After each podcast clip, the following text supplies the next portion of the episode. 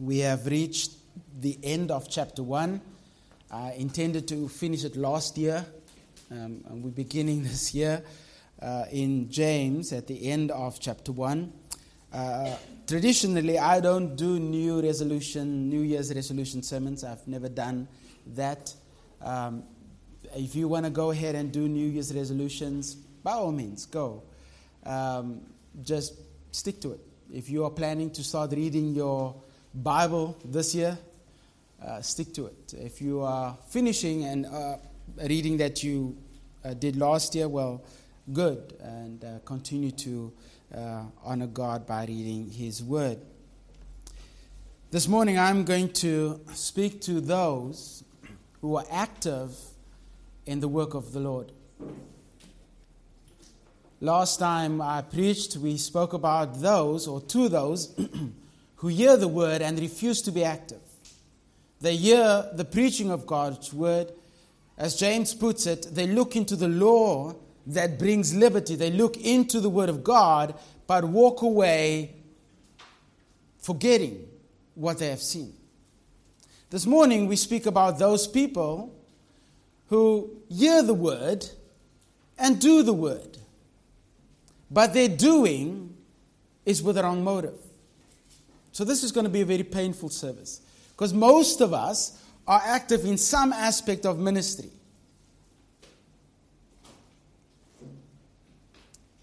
I mentioned that these verses, verse 19 through to 27, forms part of a response to verse 18. James has given us the result of verse 18 in verse 19. He gave us the expectation of verse 18 in verse 21 through to verse 25. And this morning, we will look at the application of verse 18 in verse 26 and verse 27.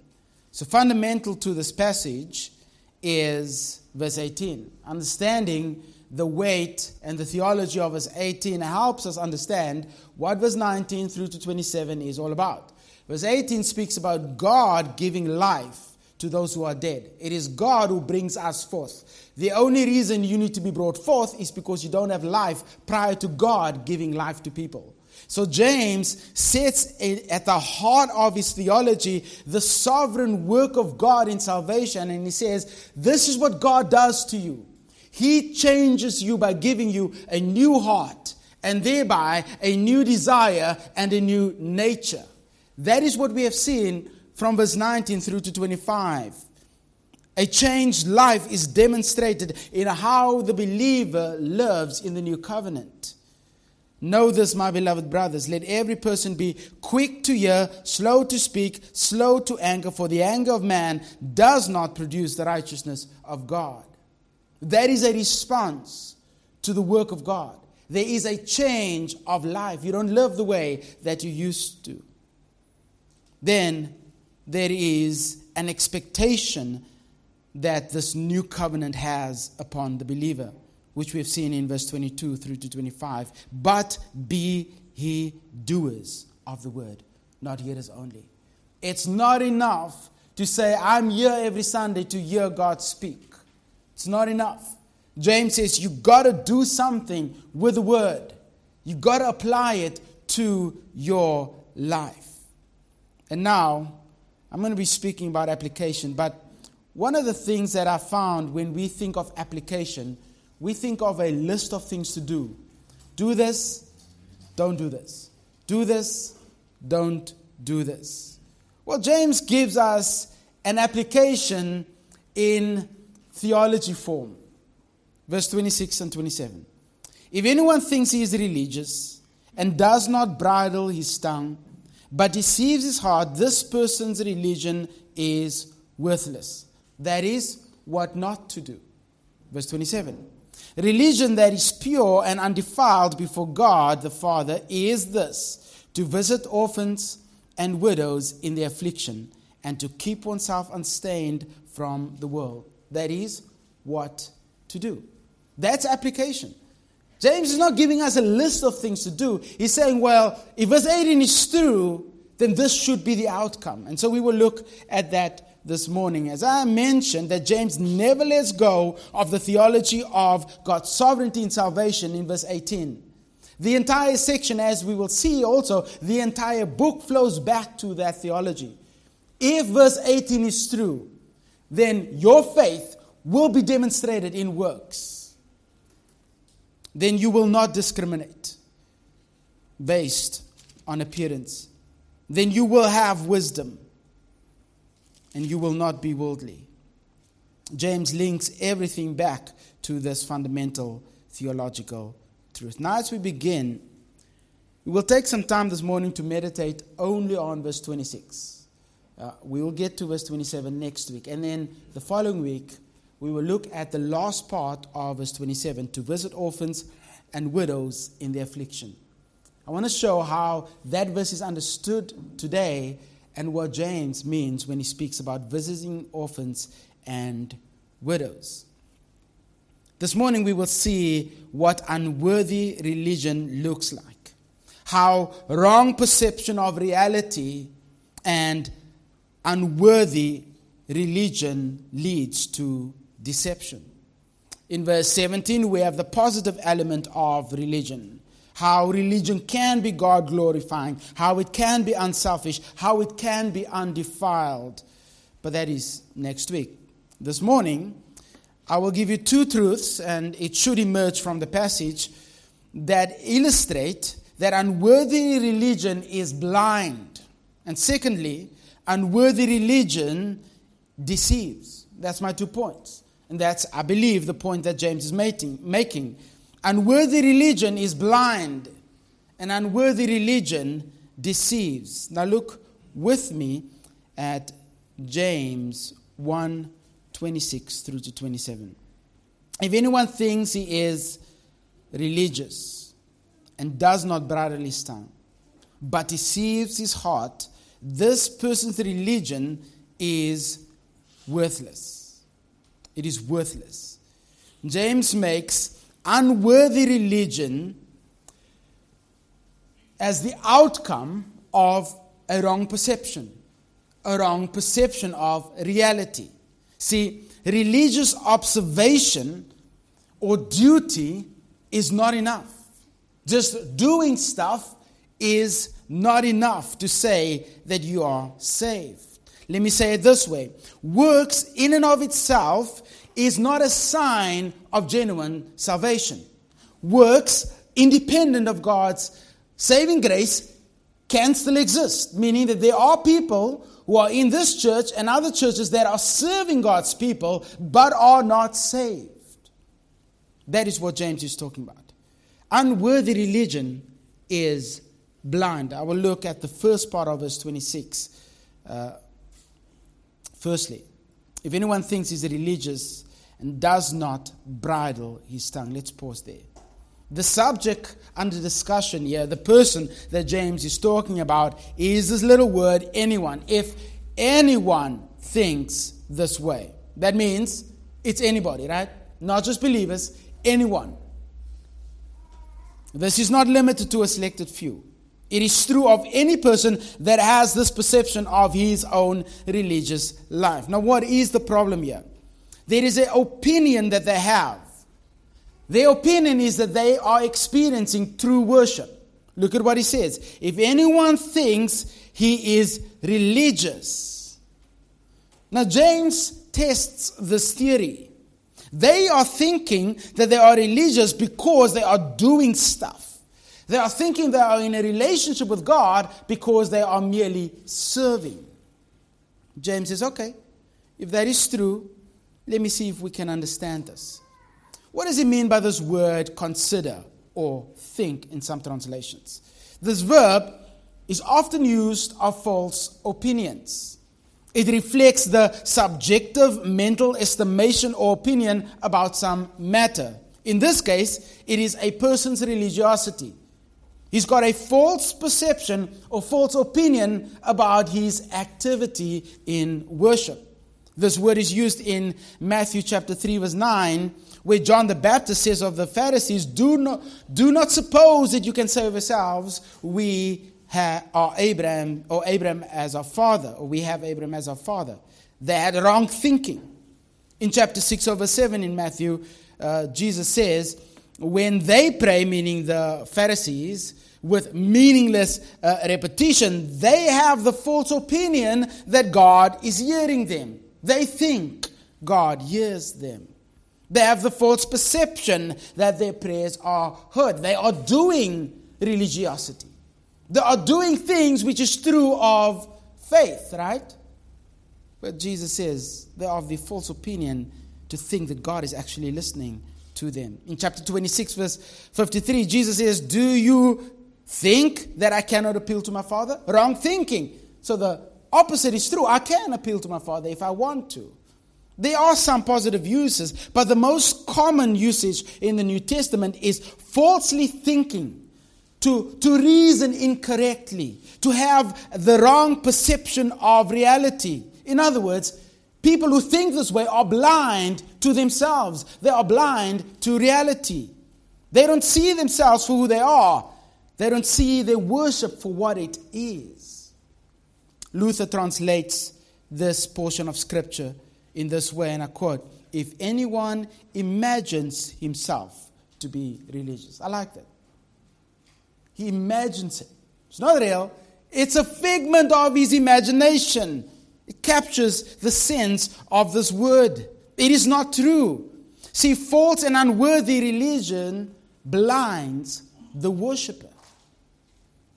They view themselves as religious. Take note of the way in which James says this. If anyone thinks, he himself thinks he is religious, he deceives himself. If anyone supposes, have a personal opinion, perception, imagines himself to be something that is not, he is in grave danger, is what James is saying. There's intensity added to the meaning of this word by the tense that it is found in. And James says that he continually thinks of himself in this way. He continually thinks he is religious. He constantly thinks of his acts of worship as being acceptable before God, and he thinks that he has an audience with God. James is Not so quick. Your thinking is wrong. There's a conflict with reality. His perception of himself does not measure up with what is true of himself. That is blindness. Why should we be concerned about this? Well, the answer to this question is uh, the choice of this little word religion. James could have chosen a lot of words to express worship but he chose a word that has significance in their culture. It is important to note that at the time of this writing, James is not thinking of a system of belief as we think of religion today. When we speak of religion, we think maybe of Catholicism or um, Buddhism or whatever there is. We think of that as being a religion. They did not think that. It could be used of any kind of act of worship. In the Bible, it takes on a different meaning to what we, we think of today.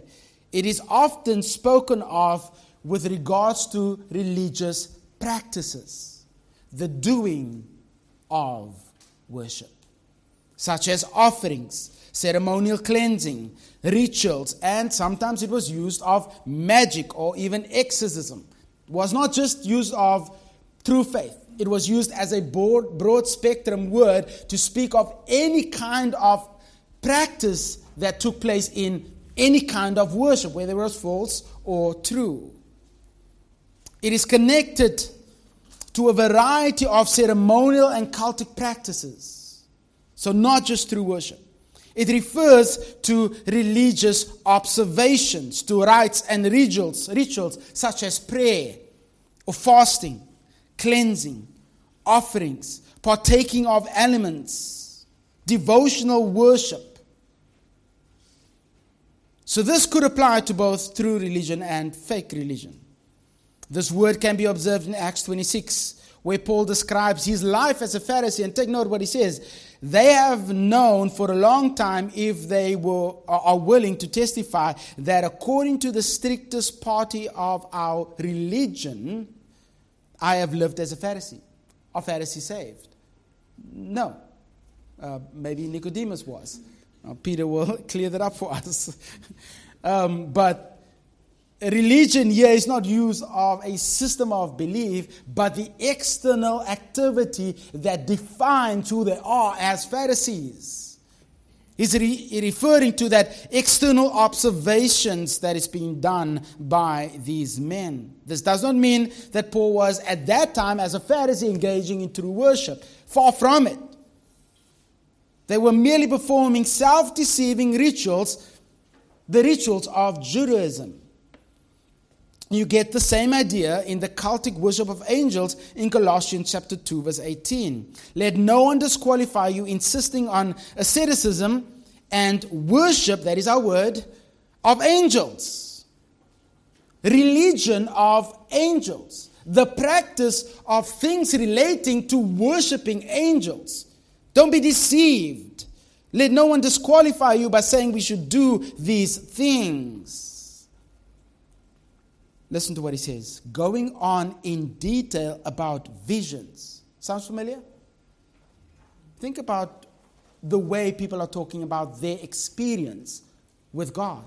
It's generally about visions that they are having with either angels or Christ, puffed up without reason by his sensuous mind, not holding fast to the head. In other words, this guy is far removed from reality. Paul explains that people who engage in such worship has deceived themselves, and you see that in Colossians 2:23. These have indeed an appearance of wisdom in promoting self-made, here's a word, religion and asceticism. That is the severe practice of self-denial and severity to the body, but they are of no value in stopping the indulgence of the flesh. In other words, they are practicing all these things to, to keep themselves from doing wrong, to keep the flesh from indulging itself in itself. But they can't. Why? Because the heart has not been changed. External trappings, that is this word. External observances.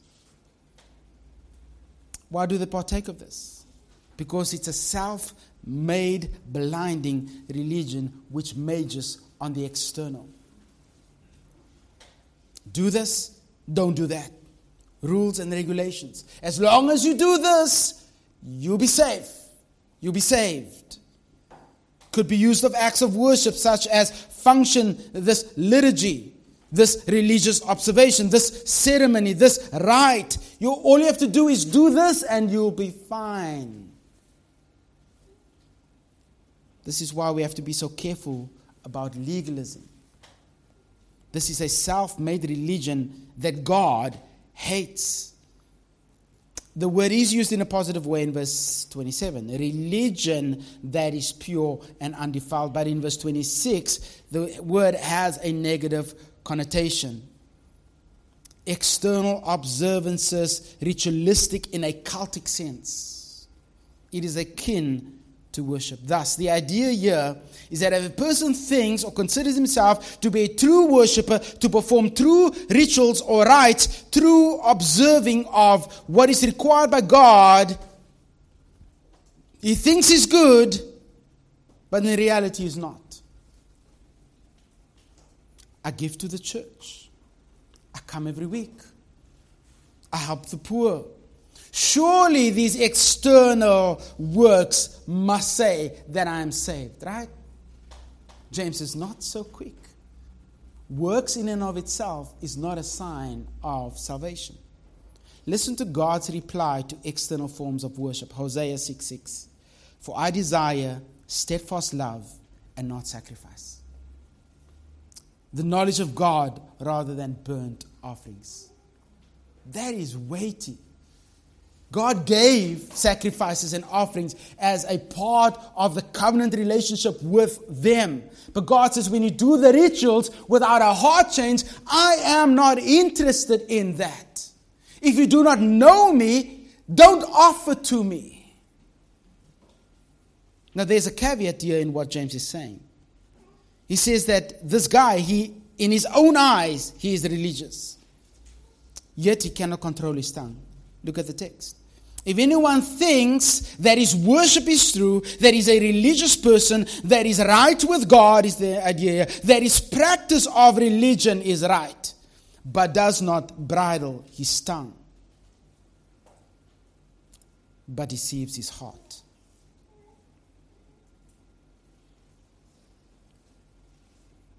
There is something that shows that his religion is fake. What is it? Notice it is not his works, but his what? Words. Words on his tongue shows who he really is. So, what he perceives to be real in actuality may not be real. So, let's consider what James means here. If you remember last time, we looked at verse 22 through to 25. The substance of that passage is be doers of the word. James commands them to do the word. Read with me, verse 22. But be doers of the word, not hearers only, deceiving yourself. There, James says it is not enough to, to merely go to church and sit under the word. In this context here, it's the synagogue. It's not enough to go to the synagogue and hear the word read or taught. It's not enough. You got to apply the word to life. But James almost seems to say the opposite here. He says, if anyone thinks that he can do the things that is required of religion, but does not bridle his tongue, he deceives his heart. It is not enough to be doers, is what James is saying. Not enough to do. Here we have the opposite of what the hearers only do. Here we have the religious doer, if you will, the doer only. He's keen on getting his hands dirty. He's willing to serve. He's willing to, to do stuff for the Lord. He wants to pack away chairs. He wants to set up the sound. Not, not that I'm thinking of anybody specific. He wants to sing. He wants to teach and preach. He wants to do stuff. But his tongue gives him away. Or should I say, their tongue gives them away because it applies both to men and women. James says, okay, you want to serve? Well, let's examine your doing.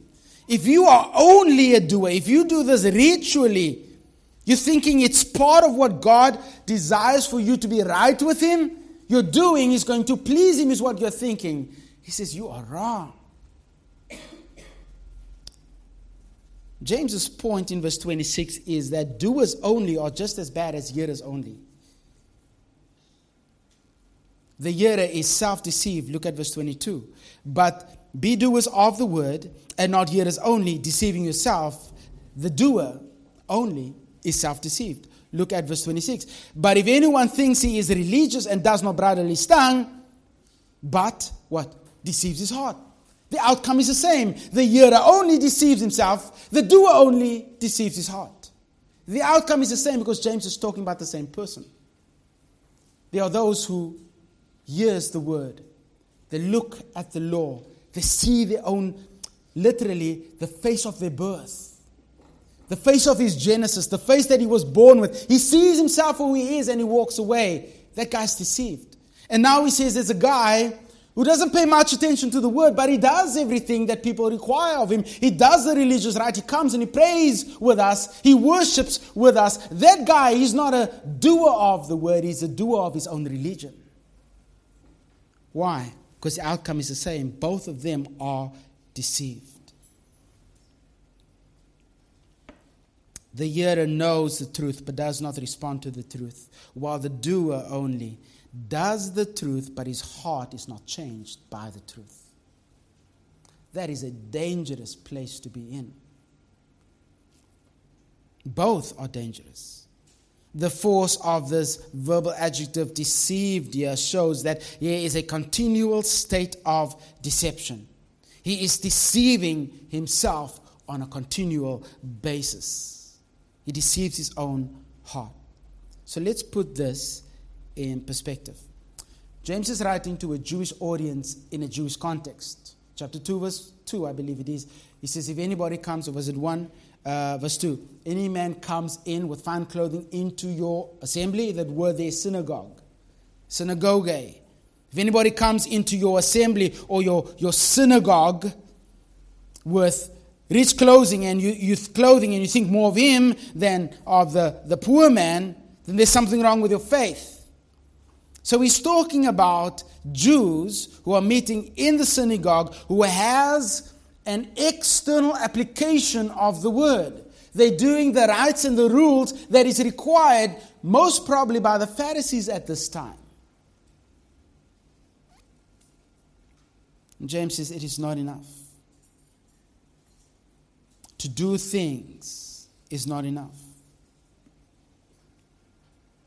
But James here is talking about doing things as part of the new covenant in Jesus Christ. Verse 18 Of his own will he brought us forth by the word of truth, so that we could be the kind of first fruits of his creatures. If God has saved you, there will be signs, there will be fruits of salvation.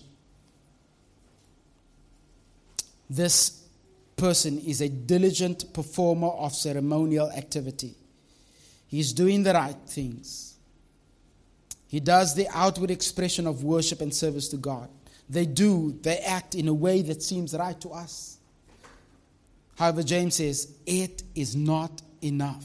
If profession of the truth does not filter to the application of the truth, then the truth has not changed the heart. If there's a dutiful, dutiful work of worship that does not come from a changed heart, demonstrated in the lack of control of the tongue, then that worship is not true before God. Let me put it in language that we can understand. Church attendance, giving to the church, helping the poor, packing up chairs, praying, fasting means nothing if you cannot control your tongue. With that in mind, listen to what James says. If anyone thinks he is religious and does not bridle his tongue, but deceives his heart, this person's religion is worthless. What is he saying? One's religion is defined by how one uses his tongue. The lack of the tongue here speaks of a deeper problem that is resident in the heart of man. It leads into chapter 2, but we'll look at that at a later stage. This means it is not enough to think of oneself as being religious or performing the acts of worship when there's no control of the smallest member of the human body, which is the tongue. James shows that the worshiper who has no control over his tongue really has no religion at all. I should say it this way that he has a religion, but his religion is not true before God. Outward religion must flow from an inward change. How do we know that James is talking about an inward change? Well, he says if this person thinks that their religion, but at the same time, as he's thinking about his religion, he's, uh, he cannot control his tongue. At that same time, when those things two happen together, he's saying that this guy, his worship is worthless because he deceives himself. I've mentioned this before quite a few times. James is not writing in a vacuum. He's not giving some general principles how we should live and how we should not live. James is stating a theological truth, the same truth that Jesus emphasized. And this is it. For the mouth speaks of what uh, of that which fills the heart. Remember that? What is in the heart comes out where? On your lips. Matthew 15 11. It's not what enters into the mouth that defiles a man, but what proceeds out of his mouth that defiles the man. Verse 18. But things that proceed out of the mouth comes from the what? Heart. Keep that in mind. Listen to James again. If anyone thinks he is religious, does not bridle his tongue, deceives his heart. There's a close, close relation between the tongue and the heart. They are synonymous in Jewish thought. The Old Testament makes it pretty clear. We just don't have the time to go through every verse that deals with that. But in the Jewish mind, the tongue is the thermometer of the heart. You can tell a guy by listening, tell who the guy is by listening to his speech. Proverbs, filled with speech that demonstrated the guy is a fool. Who you are is made manifest on your lips. James says that the person who thinks his worship is acceptable but has no control over his tongue, what does that mean? It means there is no control over his heart. That guy's in trouble. The word bridle here literally means to lead with a bridle or to guide by means of a bridle. You can think horse. That's literally how it's used.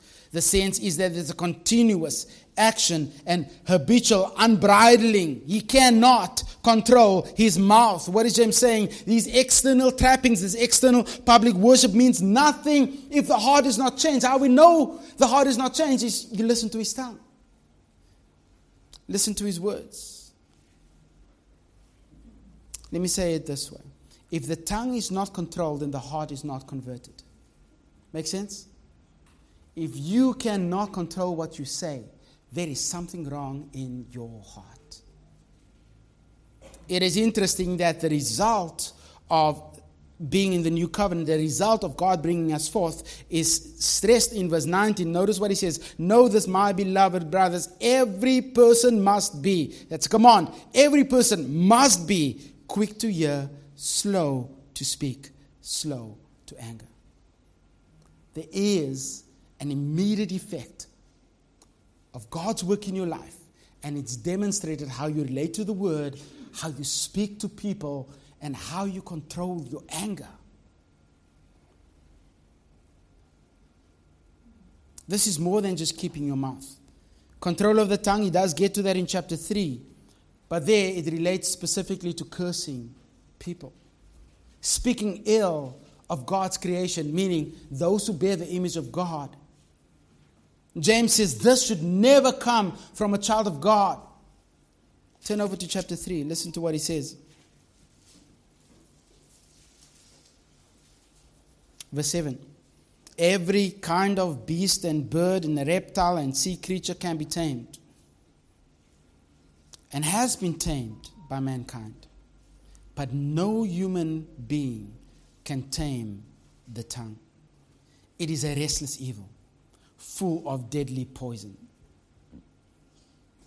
With it, we bless our Lord and Father, and with it, we curse people who are made in the likeness of God. Now he's going to make the separation. From the same mouth comes blessing and cursing.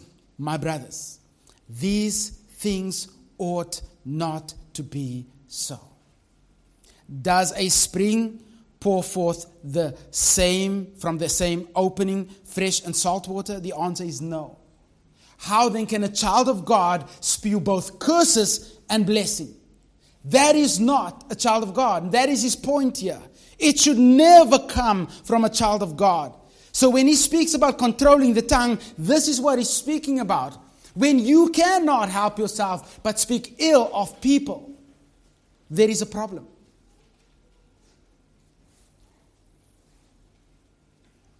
This failure, which is evil, appears repeatedly in Jewish literature. Psalm 34 13 says this Keep your tongue from evil and your lips from speaking deceit or lies. This is what the man of God, the child of God, ought to be like. There is a world of difference between the one who's religious and the one who thinks he is religious both their actions will confirm if their tongues, uh, by their tongues, will, will be confirmed by their tongues. James carves a canyon between the fresh stream and the salty water. It is not the same thing. You can drink both. You can drink fresh water and you can drink salt water. You can go ahead and drink it. Fresh water will nourish your soul, well, your person. Salt water will kill you. Both are not for nourishing. That's what James is saying. You cannot have blessing and cursing come from the same person. If that person is saved, his lips change. Why? Because his heart has been changed. A changed heart is seen in a changed speech. But if there's no change in speech, then the source of the speech has not been changed, which is the heart. This is exactly what James has been speaking about in chapter 1. I've been pointing to this reality for a whole year now. The reason he starts with tests and trials is because if your faith is genuine, God will be putting you into what? Hardship and affliction. Why? To test it. But not for God Himself. God doesn't need to test your faith to figure out if you are saved. He puts you in trials to demonstrate to those around you and yourself that you are His. That is why James starts with trials and tests. And he says, Those of you who are in trials, those of you who are going through hardship, you count it all joy. Why? Because you have genuine faith. That is, your, that is why you're being tested. Then he says, Don't blame God for your temptation, because temptation comes from an evil heart. Your depravity, your sinful nature doesn't come from God. Then he proves why. Verse 18 It is God who changes the heart because God gives birth um, gives birth to the, to the dead. So if God changes the heart, then also he has control of the tongue. The heart is made manifest through the tongue. The one who thinks he is a true worshiper cannot see his own state because unworthy religion blinds the observer. Secondly, my time is up, but I will finish this quickly. Unworthy religion deceives. What is meant by the fact that he deceives his own heart? Again, James mentions the heart because when he mentions tongue, uh, he, there is a connection to heart, and so it is very easy for him to make that connection. The uncontrolled tongue gives insight into the state of the heart. James tells us that this person deceives himself. Grammatically, there's a connection between tongue and heart. What this means is that the deception of the heart is equal to the untamed or unbridled tongue.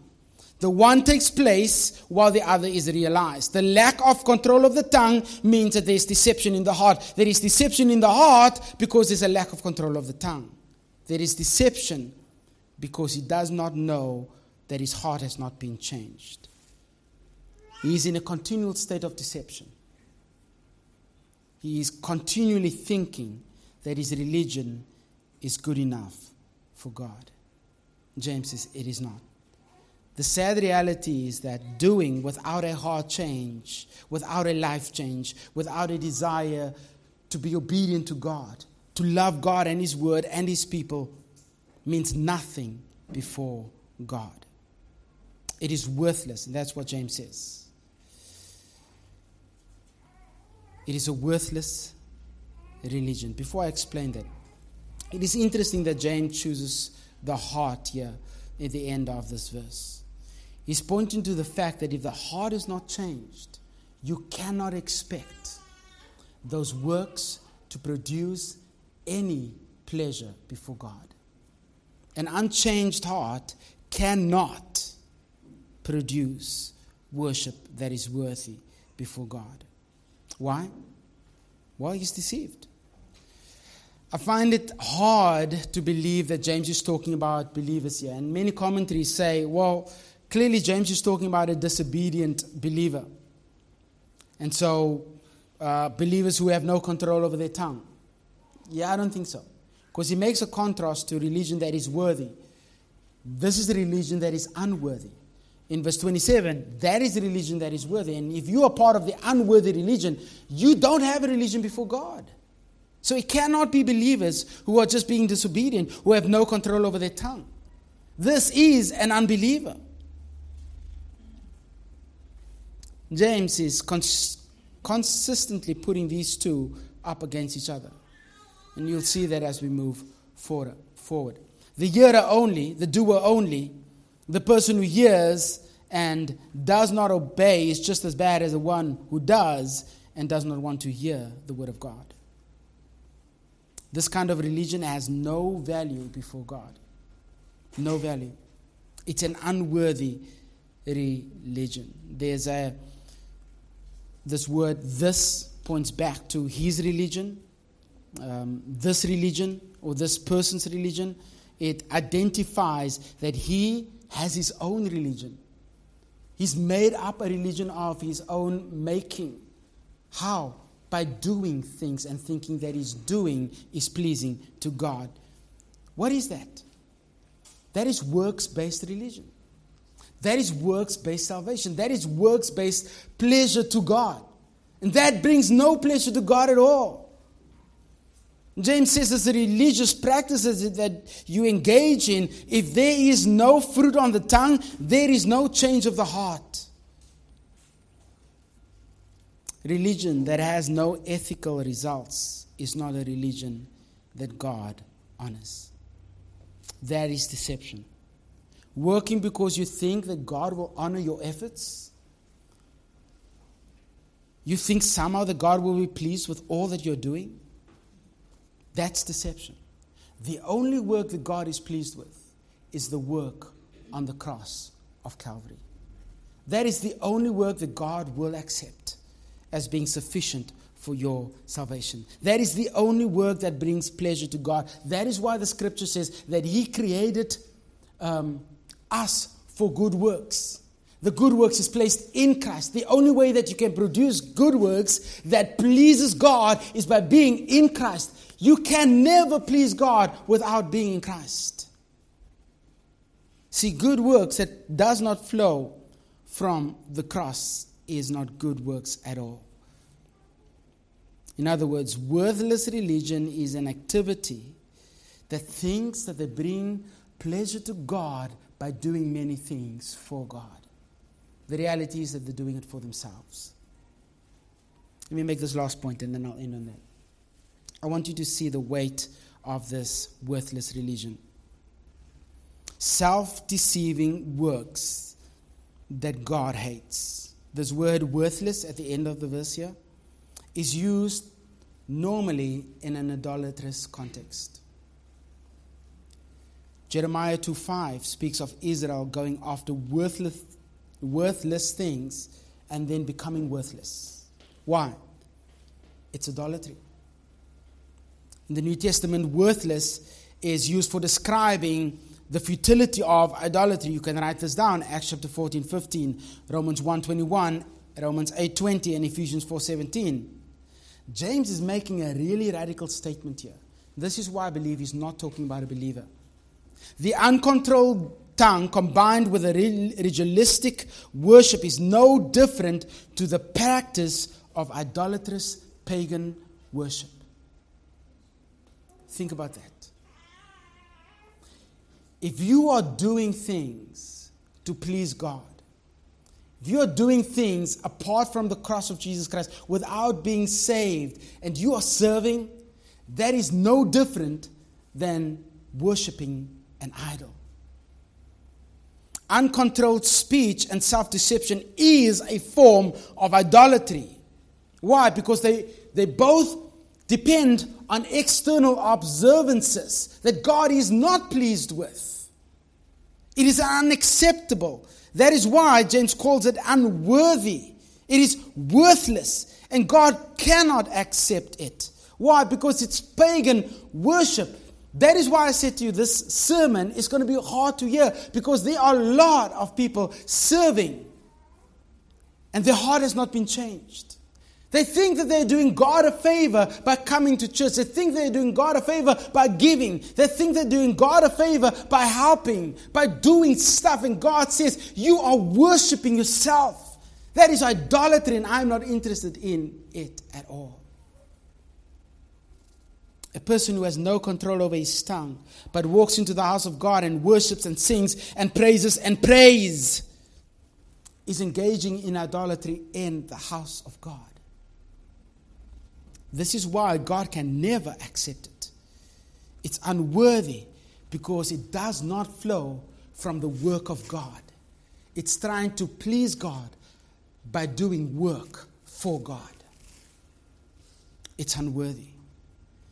James is making the case that those who have been born of God, verse 18, they will have a worthy religion, but those who have not been born of God, they will live in self deception and idolatry. That is hard to hear.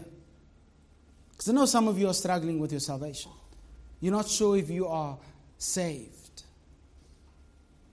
The common way in which we say this is there will be fruits of salvation. In other words, just do something. If I've ever counseled you like that, I ask for your forgiveness because that is wrong. If you're just doing something without your heart being changed, then we are encouraging you to perform idolatry. That which God hates. The only way that you're going to know that you are saved is by means of the scriptures. God, through His Word, by His Spirit, brings confirmation to the heart of His people because He is the one that places the believer in a trial, and by His maturing of that believer, brings assurance to the heart of the believer you are mine. The only way that you're going to know that you're saved is if God throws you in the tumble dryer of trials and He bashes you about and He crushes you with affliction. And if you endure and if you walk faithfully and if you remain true to your God, you are saved. Why? Because God produces endurance and perseverance. How do I know that? Count it all joy, verse 2, my brothers, when you meet various trials. For you know that the testing of your faith produces steadfastness. It's the testing that produces steadfastness, not you. It is God through your trials who produces, produces steadfastness. And let steadfastness have its full effect. Why? Let God do his work in your life. Look at the last line. That you may be mature and complete. That's the word there, perfect and complete. You will know that you're saved as God is working your life through affliction. But what do we say when affliction comes? Lord, oh no, Lord, not now. The year's just begun. How on earth can I be going through this right now? No money. Why now, Lord? What does James say? Count it all joy. Why? Because God is working in your heart. He's confirming your faith. And those who are true will endure, those who are not will flee. It's not enough to just do. And James's main point here is that there is, there is no control of the tongue, there is no control of the heart, which means the heart has not been changed. This is why it is worthless. Unbelievers are those who have not come to believe in Jesus Christ as Lord and Savior. They have not bowed in humility before their Lord and God. But they come and they serve and perform idolatrous worship. That is hard. And that is a dangerous place to be in. They think somehow their works are commending them before God, but it's only piling up more judgment on the day of judgment. If you're not saved, there is salvation in Jesus Christ. In summary, James is saying that the person who has the notion or perception that his worship is true but his heart is far from God, which is revealed in his speech, this person is not only blind, but is deceiving himself and engaging in idolatry rather than true worship. And God does not accept it. One author explains it this way quote, A professed Christianity that centers on the external expressions of faith, attendance at worship, rote prayers, church membership, participation in the ordinances but is devoid of the regenerating power of the gospel, eh, is as futile and as unprofitable as idol worship. Like that. If there's no change in the heart, it is no different to idol worship. These outward aspects are, uh, are important as accept, uh, expressions of personal faith, but they are useless apart from the Spirit's inner work.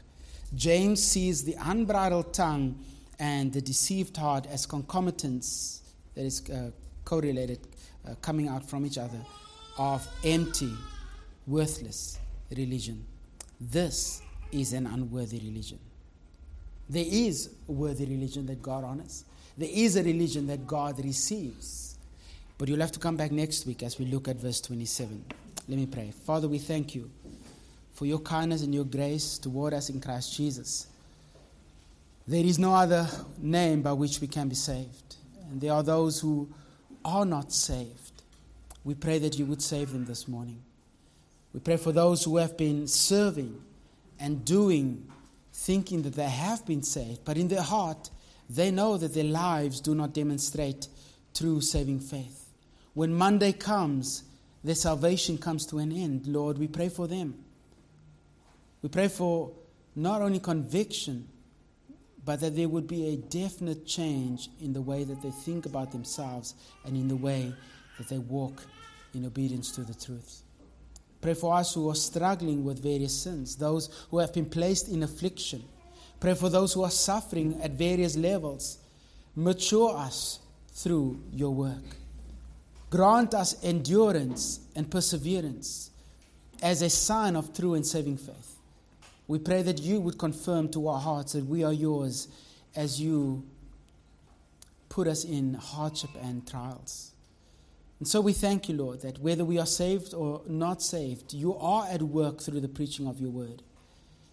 That you are calling those who do not know you to become yours, and those who are yours and struggling, we pray that you would sanctify them by your word. Pray now, Lord, as we depart, that you would magnify your name through the preaching of your word. As we give thanks. In Jesus' name. Amen.